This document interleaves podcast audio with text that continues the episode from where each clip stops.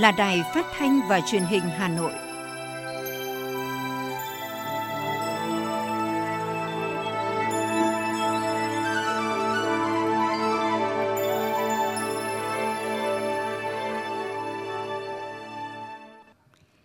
Kính chào quý vị các bạn. Bây giờ là chương trình thời sự của Đài Phát thanh và Truyền hình Hà Nội, phát trực tiếp trên sóng phát thanh tần số FM 90 MHz. Tối nay thứ năm, ngày 11 tháng 11 có những nội dung chính sau đây. Chủ tịch nước Nguyễn Xuân Phúc nêu ba đề xuất đến cộng đồng doanh nghiệp tại hội nghị thượng đỉnh doanh nghiệp APEC 2021. Chiều nay Quốc hội tiến hành phiên chất vấn và trả lời chất vấn nhóm vấn đề thứ tư thuộc lĩnh vực kế hoạch và đầu tư. Chủ tịch Ủy ban nhân dân thành phố Trung Ngọc Anh chủ trì phiên họp Ủy ban nhân dân thành phố tháng 11 để xem xét một số nội dung trình kỳ họp cuối năm của Hội đồng nhân dân thành phố. Nhiều ưu đãi lớn ngày lễ độc thân, ngày hội mua sắm trực tuyến lớn nhất trong năm. Việt Nam giành nhiều giải thưởng du lịch thế giới năm 2021. Sẽ phân bổ đủ hai liều vaccine COVID-19 cho trẻ từ 12 tuổi trở lên trong 2 tháng cuối năm nay. Phần tin thế giới có những sự kiện nổi bật. Hội đồng Bảo an Liên Hợp Quốc tuyên bố hối thúc chấm dứt bạo lực tại Myanmar.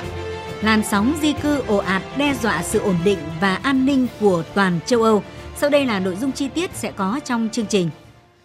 Thưa quý vị và các bạn, Hội nghị Thượng đỉnh Doanh nghiệp APEC 2021 được tổ chức trong hai ngày 11 và 12 tháng 11 tại New Zealand theo hình thức kết hợp trực tuyến và trực tiếp.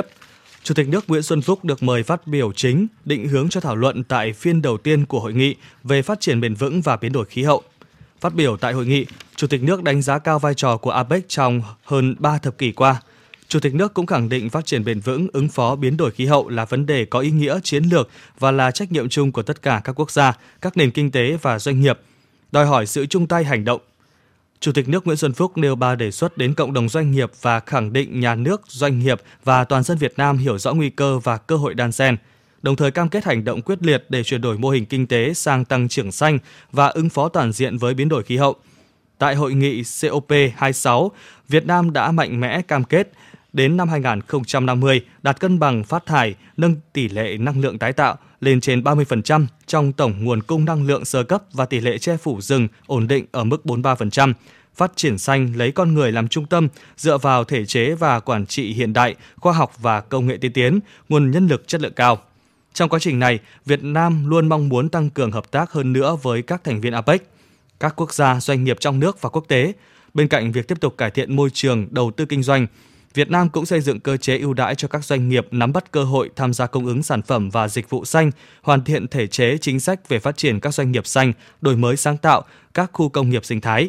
Chủ tịch nước tin tưởng những chính sách nêu trên cùng với thị trường 100 triệu dân và mạng lưới rộng lớn của 14 hiệp định thương mại tự do đã tham gia là cơ hội, điều kiện thuận lợi cho các nhà đầu tư quốc tế đến với Việt Nam để cùng hợp tác, cùng chia sẻ lợi ích và phát triển bền vững.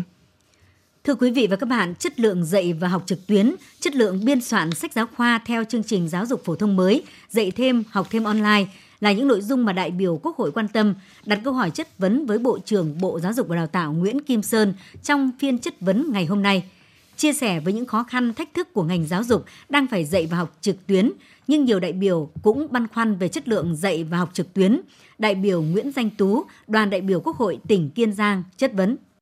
Theo báo cáo của Bộ trưởng, có 1,5 triệu học sinh không có bất cứ thiết bị nào để học tập theo phương thức trực tuyến. Số lượng máy tính huy động mới chỉ đáp ứng 46,1% tổng nhu cầu hỗ trợ của học sinh có hoàn cảnh khó khăn. Với trách nhiệm là người đứng đầu ngành giáo dục và đào tạo, Bộ trưởng cho biết, một, việc học trực tuyến của 53,9% học sinh có hoàn cảnh khó khăn còn lại như thế nào? Hai, Bộ trưởng đánh giá chất lượng học trực tuyến như thế nào, nhất là đối với học sinh cấp tiểu học, khối lớp đầu cấp, giải pháp củng cố bổ sung kiến thức cho học sinh sau thời gian học trực tuyến. Trả lời nội dung này, Bộ trưởng Nguyễn Kim Sơn cho biết, việc dạy và học trực tuyến toàn thời gian như hiện nay chưa có trong tiền lệ nên gặp rất nhiều khó khăn. Theo thống kê, không phải là 1,5 triệu học sinh không có trang thiết bị học tập, mà thực tế có hơn 1,8 triệu học sinh hiện không có bất kỳ thiết bị gì trong tay để học trực tuyến. Đây là một việc bất đắc dĩ để ứng phó, cho nên ở những nhiều nơi chúng ta trước khi quan tâm đến chất lượng thì một trong vấn đề rất là nóng mà cũng mong là các đồng chí lãnh đạo các địa phương rất chia sẻ và quan tâm. Đấy là làm thế nào để số các cháu không có thiết bị gì trong tay. Một phần các cháu đang dần dần bỏ học vì không học được. Cái đó còn là vấn đề cấp bách hơn trước khi chúng ta đánh giá xem các cháu học được gì. Về vấn đề dạy thêm, đại biểu Nguyễn Huy Thái, đoàn đại biểu Quốc hội tỉnh Bạc Liêu cho biết, dù bị nghiêm cấm ngay cả trong dịch bệnh, tình trạng học thêm dạy thêm vẫn diễn ra. Ông đề nghị Bộ trưởng chia sẻ quan điểm, Bộ trưởng Nguyễn Kim Sơn trả lời. Tôi phải khẳng định ngay là bình thường thì đã cần phải phải ngăn. Trong khi học trực tuyến, học sinh còn căng thẳng hơn thì cái việc mà lại dạy thêm thêm giờ, thêm nội dung thì đó càng là công việc mà chúng ta cần phải lên án. Thì nếu các cái trường mà thấy học sinh bị học quá các cái giờ theo quy định thì tôi đề nghị sở giáo dục các địa phương cũng cần phải kiểm tra, thanh tra việc học trực tuyến xem có bố trí quá giờ, quá nhiều hay không, có hiện tượng này hay không. Thì quan điểm là chúng tôi cũng sẽ tăng cường cái việc thanh tra, kiểm tra và có đầy đủ các cái căn cứ để nói rằng chúng ta cần phải tích cực ngăn chặn việc này liên quan đến sách giáo khoa theo chương trình giáo dục phổ thông mới mà Bộ Giáo dục và Đào tạo đang triển khai, đại biểu Nguyễn Thị Huế, đoàn đại biểu Quốc hội tỉnh Bắc Cạn đặt ra câu hỏi. Nhiều cử tri phản ánh rằng trong các bộ sách giáo khoa, khoa học tự nhiên, tiếng Việt của nhà xuất bản Giáo dục Việt Nam có một số bài học thiếu tính khoa học, thiếu tính giáo dục. Ý kiến của Bộ trưởng thế nào và đâu là giải pháp khắc phục? Trả lời nội dung này, Bộ trưởng Nguyễn Kim Sơn cho biết.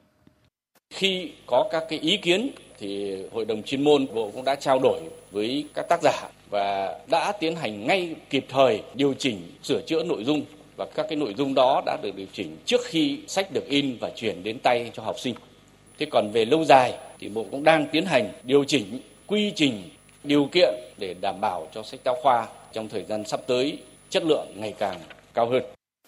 Nhận định Bộ trưởng Nguyễn Kim Sơn trả lời đại biểu Nguyễn Thị Huế chưa thuyết phục, đại biểu Nguyễn Thị Kim Thúy Đà Nẵng tranh luận rằng sách sai thì học sinh đã mua, đã học nên dư luận đang trông chờ vào việc giải quyết dứt điểm, kịp thời và minh bạch của Bộ và cần có sự trả lời trước công luận càng sớm càng tốt. Tôi cho rằng tập thể tác giả và nhà xuất bản giáo dục Việt Nam phải có trách nhiệm lắng nghe, giải trình trước công luận và đưa ra hướng khắc phục. Bộ Giáo dục Đào tạo là cơ quan có thẩm quyền phê duyệt sách giáo khoa, trách nhiệm trước hết là của Hội đồng thẩm định do Bộ thành lập, thứ hai là cơ quan tham mưu của Bộ và thứ ba là lãnh đạo Bộ. Dù việc phê duyệt sách giáo khoa là của nhiệm kỳ trước, nhưng trách nhiệm quản lý nhà nước là xuyên suốt, cho nên lãnh đạo Bộ cần chỉ đạo nhà xuất bản giáo dục Việt Nam và tập thể tác giả sách giáo khoa nói trên trả lời công luận. Nếu có sai sót thì lãnh đạo Bộ phải chỉ đạo sửa chữa khắc phục và xử lý theo thẩm quyền. Bộ trưởng Nguyễn Kim Sơn ghi nhận ý kiến đại biểu và cam kết sẽ có chỉ đạo cụ thể trong thời gian tới. Đồng thời, Bộ cũng sẽ sửa đổi thông tư 33 về quy định biên soạn, thẩm định và xuất bản sách giáo khoa nhằm đảm bảo chất lượng cũng như giảm đến mức thấp nhất các lỗi về nội dung trong sách giáo khoa trước khi chuyển sách tới học sinh và phụ huynh. Sau khi kết thúc phần chất vấn đối với nhóm vấn đề thuộc lĩnh vực giáo dục và đào tạo, Quốc hội tiến hành chất vấn nhóm vấn đề thứ tư thuộc lĩnh vực kế hoạch và đầu tư. Các vấn đề được đưa ra chất vấn đối với Bộ trưởng Bộ Kế hoạch và Đầu tư Nguyễn Trí Dũng gồm giải pháp phục hồi và phát triển kinh tế trong bối cảnh tình hình mới, các giải pháp hỗ trợ tháo gỡ khó khăn cho doanh nghiệp, hợp tác xã, hộ kinh doanh để phục hồi, phát triển sản xuất kinh doanh, công tác chuẩn bị đầu tư, việc phân bổ, giao kế hoạch vốn đầu tư công trung hạn năm 2021-2025 và kế hoạch năm 2021 giải pháp tháo gỡ khó khăn, vướng mắc, đẩy nhanh tiến độ thực hiện giải ngân vốn đầu tư công và các dự án trọng điểm quốc gia, tiến độ thực hiện các chương trình, dự án sử dụng vốn ODA, vốn vay ưu đãi đầu tư phát triển. Trong báo cáo về một số nội dung liên quan đến nhóm vấn đề chất vấn tại kỳ họp thứ hai Quốc hội khóa 15, Bộ trưởng Bộ Kế hoạch và Đầu tư đã chỉ ra ba nguyên nhân chính khiến số lượng doanh nghiệp rút lui khỏi thị trường gia tăng nhanh so với cùng kỳ năm 2020. Lý do thứ nhất đó là sự bùng phát mạnh của làn sóng dịch COVID-19 lần thứ tư cùng với các đợt phong tỏa nghiêm ngặt, giãn cách kéo dài liên tiếp, đặc biệt là quý 3 năm 2021, khiến hoạt động sản xuất kinh doanh trong nhiều lĩnh vực bị ảnh hưởng nặng nề. Lý do thứ hai là sau nhiều tháng liền chống chọi với những khó khăn do dịch COVID-19, sức lực của nhiều doanh nghiệp đã bị bào mòn. Theo đó, nhiều nhà máy sản xuất, đặc biệt là ở khu vực phía Nam phải tạm ngừng hoạt động trong thời gian phong tỏa – doanh nghiệp không tiếp cận được với khách hàng, hoạt động vận tải hàng hóa và chuỗi cung ứng cho sản xuất bị gián đoạn, đứt gãy, doanh thu giảm mạnh hoặc thậm chí không có doanh thu, các nguồn lực dự trữ đang cạn dần, thị trường chưa có dấu hiệu phục hồi hoặc đang phục hồi rất chậm. Và nguyên nhân thứ ba đó là trong giai đoạn này, nhiều doanh nghiệp lựa chọn đóng băng trong ngắn hạn để xem xét tình hình diễn biến của dịch bệnh, trú ẩn để bảo toàn nguồn vốn, chờ qua giai đoạn dịch bệnh phức tạp và giãn cách nghiêm ngặt. Theo Bộ trưởng, trước thực tế này, thời gian qua, Chính phủ đã ban hành nhiều chính sách hỗ trợ tháo gỡ khó khăn cho các hợp tác xã, doanh nghiệp, người dân bị ảnh hưởng bởi dịch COVID-19. Gần đây nhất, Bộ Kế hoạch và Đầu tư đã xây dựng và trình chính phủ ban hành nghị quyết số 105 về hỗ trợ doanh nghiệp, hợp tác xã, hộ kinh doanh trong bối cảnh dịch COVID-19. Các chính sách, giải pháp hỗ trợ cho doanh nghiệp được quy định tại nghị quyết số 105 theo Bộ trưởng, đã được cộng đồng doanh nghiệp trong và ngoài nước đánh giá cao và kỳ vọng sẽ giúp tháo gỡ những vấn đề khó khăn mà doanh nghiệp đang phải đối mặt.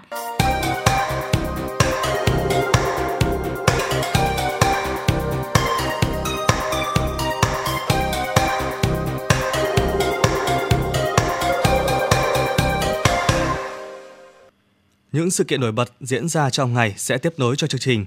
Thưa quý vị, sáng nay đồng chí Trung Ngọc Anh, Ủy viên Trung ương Đảng, Phó Bí thư Thành ủy, Chủ tịch Ủy ban nhân dân thành phố đã chủ trì phiên họp Ủy ban nhân dân thành phố tháng 11 để xem xét một số nội dung trình kỳ họp cuối năm của Hội đồng nhân dân thành phố. Tại phiên họp, tập thể Ủy ban nhân dân thành phố đã xem xét cho ý kiến về báo cáo tình hình thực hiện nhiệm vụ phát triển kinh tế xã hội, bảo đảm an ninh quốc phòng năm 2021 và kế hoạch phát triển kinh tế xã hội, an ninh quốc phòng năm 2022 của thành phố Hà Nội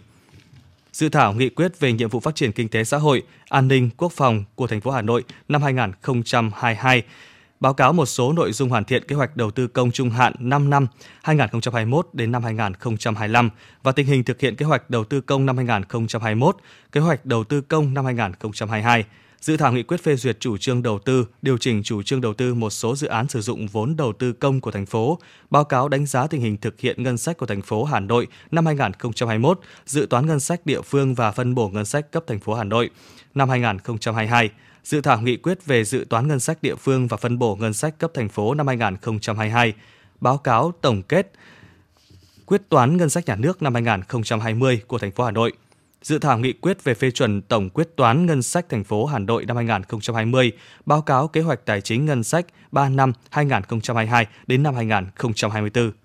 Tập thể Ủy ban nhân dân thành phố cũng cho ý kiến về dự thảo nghị quyết phân cấp nguồn thu, nhiệm vụ chi giữa các cấp ngân sách, định mức phân bổ ngân sách và tỷ lệ phần trăm phân chia các khoản thu giữa các cấp ngân sách của thành phố Hà Nội từ năm 2022, dự thảo nghị quyết sửa đổi bổ sung nghị quyết số 01 của Ủy ban nhân dân thành phố về việc phân cấp quản lý sử dụng tài sản công thuộc phạm vi quản lý của thành phố Hà Nội. Dự thảo nghị quyết về nội dung mức chi đặc thù thuộc thẩm quyền của Hội đồng nhân dân thành phố, mức chi hỗ trợ đối với ban thanh tra nhân dân, dự thảo nghị quyết về giá sản phẩm, dịch vụ công ích thủy lợi trên địa bàn thành phố năm 2021, dự thảo nghị quyết về tổng biên chế hành chính, sự nghiệp thành phố Hà Nội năm 2022, báo cáo tài chính nhà nước thành phố Hà Nội năm 2020. Sáng nay, đoàn kiểm tra số 2 của thành phố do Ủy viên Ban Thường vụ Thành ủy, trưởng Ban Dân vận Thành ủy, Phó trưởng Ban Thường trực Ban chỉ đạo xây dựng và thực hiện quy chế dân chủ ở cơ sở thành phố Hà Nội, Nguyễn Doãn Toàn làm trưởng đoàn đã kiểm tra việc thực hiện quy chế dân chủ tại 4 xã thị trấn của huyện Ba Vì. Sau khi nghe các ý kiến trao đổi phát biểu kết luận, trưởng Ban Dân vận Thành ủy Nguyễn Doãn Toàn nhấn mạnh, việc thực hiện quy chế dân chủ ở cơ sở là một trong hai nhiệm vụ trọng tâm trong công tác dân vận của Đảng – Thực hiện tốt quy chế dân chủ sẽ giúp các địa phương, đơn vị làm tốt công tác xây dựng Đảng, xây dựng hệ thống chính trị, phát huy hiệu quả dân chủ ở cơ sở, góp phần hoàn thành các nhiệm vụ chính trị tại địa phương. Theo trưởng ban dân vận thành ủy, việc thực hiện chủ trương dân biết, dân bàn, dân làm, dân kiểm tra, dân giám sát, dân thụ hưởng là mấu chốt để thực hiện quy chế dân chủ ở cơ sở. Khi dân chưa biết, chưa được bàn, chưa được giải quyết bức xúc thì khiếu nại sẽ phát sinh – nếu phát huy dân chủ từ cơ sở, bất kỳ công việc gì cũng có sự bàn bạc, giám sát của nhân dân, thì việc triển khai các nhiệm vụ tại địa phương đơn vị sẽ rất thuận lợi. Vì vậy, thời gian tới, huyện Ba Vì cần nâng cao chất lượng công tác tiếp công dân, giải quyết kịp thời những băn khoăn vướng mắc của nhân dân.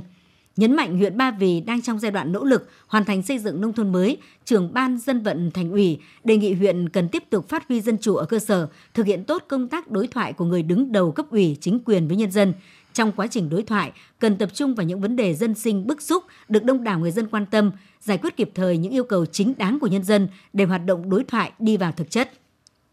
Hôm nay, dưới sự chủ trì của đồng chí Nguyễn Thành Phong, Phó trưởng Ban Kinh tế Trung ương, chuỗi hội thảo chuyên đề hướng tới diễn đàn cấp cao về cách mạng công nghiệp lần thứ tư đã diễn ra hai hội thảo với các chủ đề phát triển các mô hình kinh doanh mới và xây dựng chính phủ điện tử tiến tới chính phủ số trong tiến trình công nghiệp hóa hiện đại hóa đất nước đến năm 2030 và tầm nhìn đến năm 2045. Phiên thảo luận chuyên đề 5 với chủ đề phát triển các mô hình kinh doanh mới đã tập trung phân tích, chia sẻ chuyên sâu xoay quanh những vấn đề về bối cảnh và các xu thế lớn của nền kinh tế số trên thế giới, từ đó nhận diện cách tiếp cận mới về các vấn đề phát triển kinh tế số phù hợp với thực tiễn Việt Nam. Các ý kiến thảo luận và chia sẻ tại diễn đàn đã đề cập đến việc phát triển các nền tảng công nghệ số trong các ngành dịch vụ bất động sản, gọi xe công nghệ, số hóa nền thương mại nội địa bằng thương mại điện tử, các dịch vụ nội dung số và sự cạnh tranh với các nền tảng số xuyên biên giới. Đây cũng là hướng đi nhằm thúc đẩy sự phục hồi kinh tế hậu Covid-19. Việc thay đổi các mô hình kinh doanh mới cũng nhằm thích ứng với xu hướng tiêu dùng mới từ sản xuất đến phân phối, vận chuyển, kết nối thị trường, giúp thay đổi mô hình doanh nghiệp phù hợp với xu thế hiện đại hóa đang diễn ra mạnh mẽ trên toàn cầu. Vào chiều nay, Phiên hội thảo chuyên đề 6 với chủ đề Xây dựng chính phủ điện tử tiến tới chính phủ số đã diễn ra. Đây cũng là nội dung nhằm góp phần triển khai nghị quyết Đại hội 13 và nghị quyết 52 của Bộ Chính trị. Tại hội thảo, các tham luận và ý kiến trao đổi đã góp phần làm rõ các nội dung về đẩy mạnh phát triển chính phủ số, hướng tới mục tiêu Việt Nam có chỉ số phát triển chính phủ điện tử, chính phủ số ở mức độ cao trên thế giới, hướng tới nhóm 50 quốc gia dẫn đầu về chính phủ điện tử đến năm 2025, thuộc nhóm 30 quốc gia dẫn đầu vào năm 2030 theo xếp hạng của Liên Hợp Quốc. Các tham luận cũng đã trao đổi về nội dung chuyển đổi từ chính phủ điện tử sang chính phủ số, từ dịch vụ công trực tuyến sang dịch vụ số, từ sự tham gia của cơ quan nhà nước thành sự tham gia của nhà nước, doanh nghiệp và người dân – các nội dung này sẽ góp phần triển khai xây dựng đề án chủ trương chính sách công nghiệp hóa, hiện đại hóa đến năm 2030 và tầm nhìn đến năm 2045 do Ban Kinh tế Trung ương thực hiện, trình Hội nghị Trung ương 6 khóa 13 vào tháng 10 năm 2022. Ngày hôm nay là ngày lễ độc thân và cũng là ngày hội mua sắm trực tuyến lớn nhất trong năm. Các nhãn hàng, sàn thương mại điện tử, trung tâm thương mại, cửa hàng đồng loạt triển khai nhiều hoạt động quảng bá siêu sale với cơ hội giảm đến 90% để người mua sắm lựa chọn trước sản phẩm, sẵn sàng nhấn nút thanh toán trong ngày 11 tháng 11. Năm ngoái, các sàn thương mại điện tử lớn cho biết đã thu hút được lượng truy cập lớn về ứng dụng của mình. Năm nay, các nhà bán hàng cũng kỳ vọng sẽ có sự tăng trưởng đột biến trong ngày siêu sale. Hôm nay, Hội đồng Lý luận Trung ương, Hội đồng Khoa học, các cơ quan Đảng Trung ương, Nhà xuất bản Chính trị Quốc gia Sự thật phối hợp tổ chức trưng bày sách lý luận chính trị một phần tư thế kỷ tại Nhà xuất bản Chính trị Quốc gia Sự thật. Phát biểu tại lễ khai mạc, Phó giáo sư tiến sĩ Phạm Văn Linh, Phó Chủ tịch Hội đồng Lý luận Trung ương, Phó Chủ tịch Hội đồng Khoa học, các cơ quan Đảng Trung ương cho biết – những năm qua, Hội đồng Lý luận Trung ương, Hội đồng Khoa học và các cơ quan Đảng Trung ương đã tổ chức nhiều công trình nghiên cứu, đề tài, đề án, hội thảo lý luận chính trị và chất lọc tổng hợp xuất bản thành sách. Tại lễ khai mạc, Phó giáo sư tiến sĩ Phạm Minh Tuấn, Giám đốc Tổng biên tập Nhà xuất bản Chính trị Quốc gia Sự thật nhấn mạnh, trưng bày sách lý luận chính trị một phần tư thế kỷ, cung cấp nguồn thông tin tư liệu chính thống, tin cậy, có giá trị lý luận và thực tiễn phụ phục vụ công tác nghiên cứu, tham khảo, học tập của cán bộ, đảng viên và các tầng lớp nhân dân, khẳng định những đóng góp tích cực, có hiệu quả của Hội đồng Lý luận Trung ương, Hội đồng Khoa học, các cơ quan Đảng Trung ương và Nhà xuất bản Chính trị Quốc gia Sự thật, góp phần quảng bá sách của Nhà xuất bản Chính trị Quốc gia Sự thật với đông đảo bạn đọc. Sáng nay, ngày 11 tháng 11, tại trụ sở báo Nông thôn ngày nay đã diễn ra lễ trao giải cuộc thi viết truyện ngắn Làng Việt thời hội nhập. Cuộc thi viết truyện ngắn Làng Việt thời hội nhập do báo Nông thôn ngày nay, báo điện tử Dân Việt phối hợp với Hội Nhà văn Việt Nam, Ban Văn học Nghệ thuật VOV6, Đài Tiếng Nói Việt Nam phối hợp tổ chức – sau 2 năm phát động, cuộc thi viết truyện ngắn Làng Việt thời hội nhập đã thu hút 1.256 truyện ngắn của rất nhiều tác giả thuộc nhiều thành phần, độ tuổi, nghề nghiệp khác nhau gửi về dự thi. Các truyện ngắn đều phản ánh sinh động cuộc sống nông thôn Việt Nam. Trong giai đoạn đất nước xây dựng nông thôn mới, người nông dân cần thích nghi với các phương tiện công nghệ hiện đại. Tất cả đều thể hiện một tinh thần đau đáu với những thay đổi của làng quê Việt Nam giữa thời hội nhập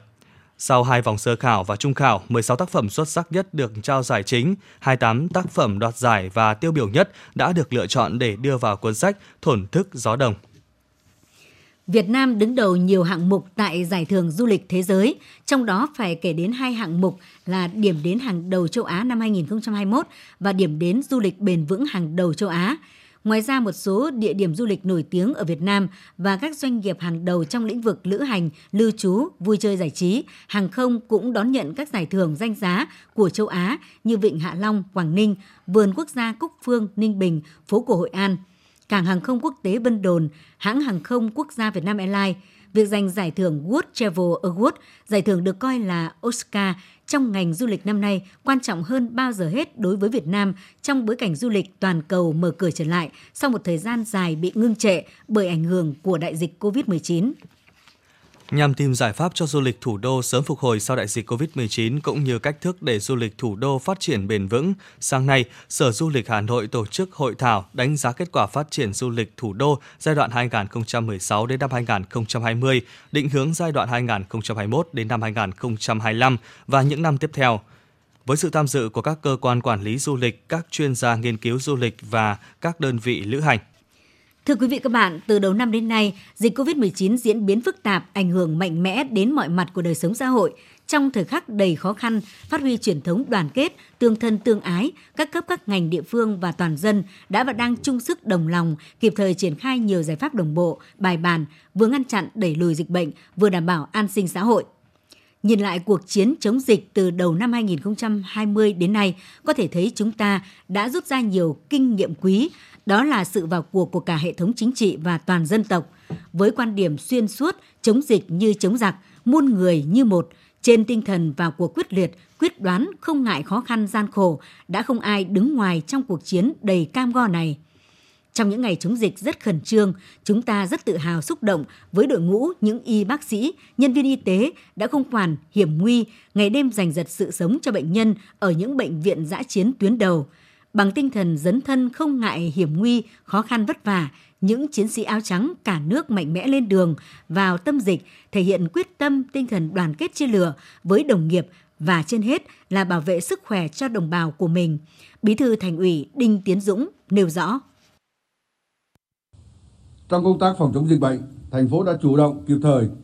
kiên định, kiên trì và bình tĩnh trong mọi tình huống để có các chủ trương giải pháp đúng, đúng với tinh thần quyết liệt nhưng không cầu toàn, vừa làm vừa điều chỉnh cho phù hợp với tình hình thực tiễn của thành phố, với mục tiêu bảo vệ sức khỏe đời sống của nhân dân là trên hết và trước hết. Thành phố luôn chuẩn bị phương án phòng chống dịch bệnh ở, ở cấp độ cao hơn để không bị động và bất ngờ khi có tình huống xấu xảy ra, từ công tác chuẩn bị cơ sở cách ly, trang thiết bị, vật tư y tế, nguồn nhân lực, cơ sở thu dung, điều trị F0, kiên định quan điểm không để F0 và F1 tại nhà. Đến nay, dịch bệnh trên địa bàn thành phố cơ bản được kiểm soát, được dư luận nhân dân tin tưởng, đánh giá cao công tác chỉ đạo của thành phố. Để có những kết quả như trên, thay mặt thành ủy, tôi ghi nhận, biểu dương và trân trọng cảm ơn những hy sinh, đóng góp thầm lặng có ý nghĩa của các lực lượng tuyến đầu chống dịch. Sự hỗ trợ kịp thời của các tỉnh bạn, các bệnh viện trung ương, lực lượng, lực lượng, các y bác sĩ công lập, tư nhân, các tình nguyện viên, sự đồng thuận và vào cuộc thực sự của nhân dân thủ đô, sự nỗ lực của các cấp các ngành, cộng đồng doanh nghiệp trong suốt thời gian vừa qua đã chung tay cùng với thủ đô trong công tác phòng chống dịch bệnh cũng như nhiệm vụ phát triển kinh tế xã hội, đảm bảo an ninh quốc phòng, an sinh xã hội của thủ đô. Sát cánh với những chiến sĩ áo trắng là những bóng áo xanh của cán bộ chiến sĩ công an, bộ đội, dân quân tự vệ, thanh niên tình nguyện luôn có mặt ở những nơi khó khăn, gian khổ nhất, kịp thời giúp đỡ nhân dân căng mình tham gia phòng chống dịch – họ luôn vững vàng, kiên cường cho trận chiến đầy cam go và thách thức này. Tinh thần đại đoàn kết chống dịch còn được thể hiện rõ nét ở những vùng xanh an toàn dịch bệnh, từ các thôn, làng cho đến các khu dân cư, tổ dân phố. Tham gia canh gác ở những pháo đài này có sự góp sức tình nguyện của người dân địa phương với một ý thức cộng đồng phòng chống dịch rất cao và mạnh mẽ.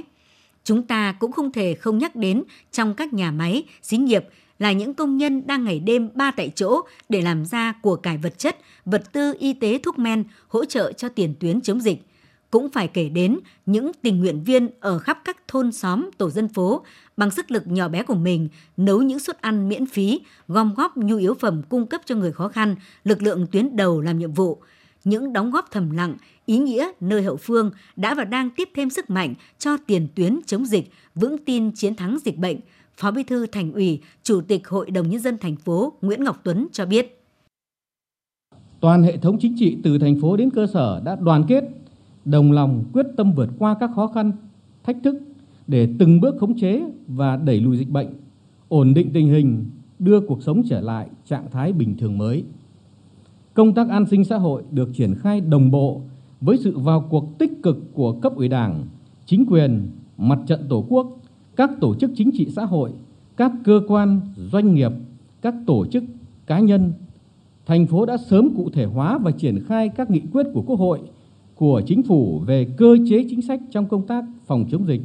kịp thời ra soát ban hành thêm các chính sách đặc thù của thành phố để hỗ trợ các lực lượng tuyến đầu chống dịch, các đối tượng chính sách, đối tượng yếu thế, hộ gia đình, người dân, doanh nghiệp, các đối tượng chịu ảnh hưởng. Những cơ chế chính sách này là sự linh hoạt,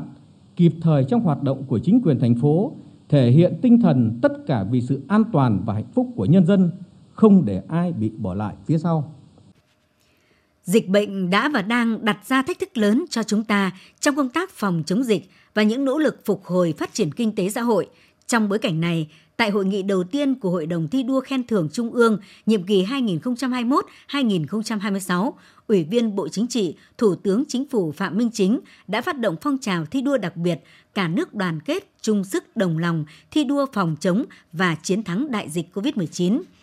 trên tinh thần khơi dậy mạnh mẽ truyền thống yêu nước, tinh thần tương thân tương ái, nỗ lực vượt khó của dân tộc ta, Thủ tướng Chính phủ Phạm Minh Chính kêu gọi các lực lượng chống dịch tuyến đầu, cán bộ, nhân viên y tế, quân đội, công an, nhà báo, đội tình nguyện tiếp tục thi đua, thể hiện ý chí chân cứng đá mềm, trái tim nhiệt huyết, tấm lòng nhân ái, tận tâm, tận lực phục vụ đồng bào, đồng thời đảm bảo an toàn chống dịch các doanh nghiệp doanh nhân thuộc mọi thành phần kinh tế phát huy tinh thần yêu nước, tự tôn dân tộc, cùng đồng lòng đoàn kết, thể hiện ý chí, bản lĩnh, trí tuệ, tinh thần và sức mạnh, nỗ lực vượt qua khó khăn thách thức. Khơi dậy tinh thần đoàn kết của cả dân tộc sẽ góp phần tạo nên sức mạnh để vượt qua mọi khó khăn thử thách. Trong lời kêu gọi gửi đồng bào, đồng chí, chiến sĩ cả nước và đồng bào ta ở nước ngoài về công tác phòng chống đại dịch COVID-19, Tổng Bí thư Nguyễn Phú Trọng đã khẳng định chúng ta đã cố gắng, càng cố gắng hơn nữa, đã đoàn kết, càng đoàn kết hơn nữa, đã quyết tâm, càng quyết tâm cao hơn nữa, toàn dân tộc muôn người như một, đồng lòng cùng Đảng, chính phủ, các cấp các ngành tìm mọi cách quyết ngăn chặn, đẩy lùi bằng được, không để dịch lan rộng, bùng phát trong cộng đồng. Những lời hiệu triệu của lãnh đạo Đảng, Nhà nước là kim chỉ nam, là định hướng để toàn thể dân tộc Việt Nam đoàn kết một lòng, nỗ lực phấn đấu, quyết tâm vượt qua mọi khó khăn thách thức của dịch bệnh.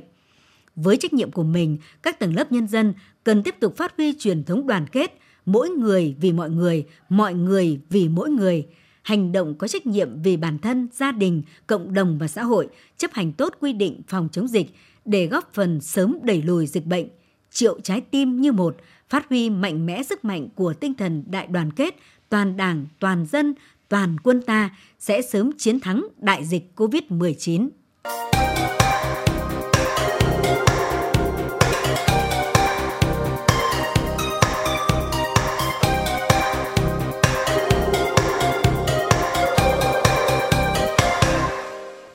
Xin được chuyển sang phần tin thế giới. Thưa quý vị, Hội đồng Bảo an Liên Hợp Quốc đã bày tỏ quan ngại sâu sắc về bạo lực gia tăng tại Myanmar, đồng thời ra một tuyên bố chung trong đó kêu gọi các bên kiềm chế. Tuyên bố chung do Anh, một trong năm nước ủy viên thường trực Hội đồng Bảo an dự thảo và đã nhận được sự ủng hộ của 15 nước thành viên Hội đồng Bảo an. Theo đó, các nước hối thúc đối thoại và hòa giải theo ý nguyện và lợi ích của người dân Myanmar. Bộ Ngoại giao Ấn Độ cho biết giới chức an ninh các nước Ấn Độ, Nga, Iran và năm quốc gia Trung Á đã cam kết hợp tác để đảm bảo rằng Afghanistan không trở thành nơi trú ẩn an toàn cho chủ nghĩa khủng bố toàn cầu, đồng thời kêu gọi thành lập một chính phủ cởi mở và thực sự bao trùm ở Kabul.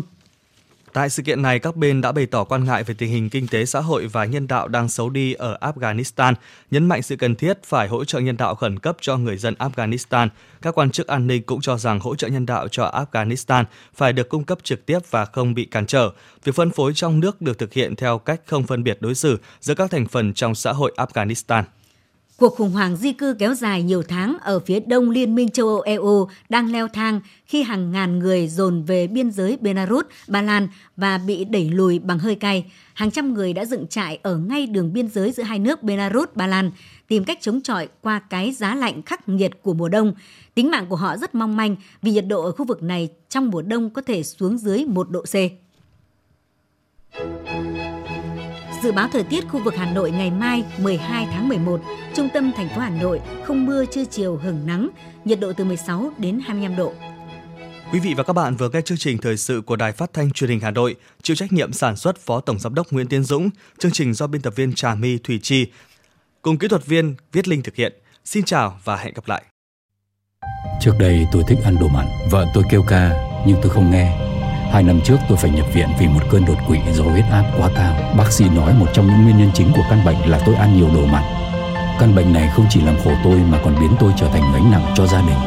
Ăn nhiều muối, bột canh, hạt nêm, nước mắm, nước tương có thể dẫn đến tăng huyết áp và đột quỵ. Tổ chức Y tế Thế giới khuyến cáo chỉ nên ăn dưới 5 gram muối mỗi ngày, nhưng chúng ta hiện đang ăn gấp đôi số lượng đó giảm một nửa lượng muối ăn ngày bằng cách cho bớt muối, chấn nhẹ tay, giảm ngay đồ mặn.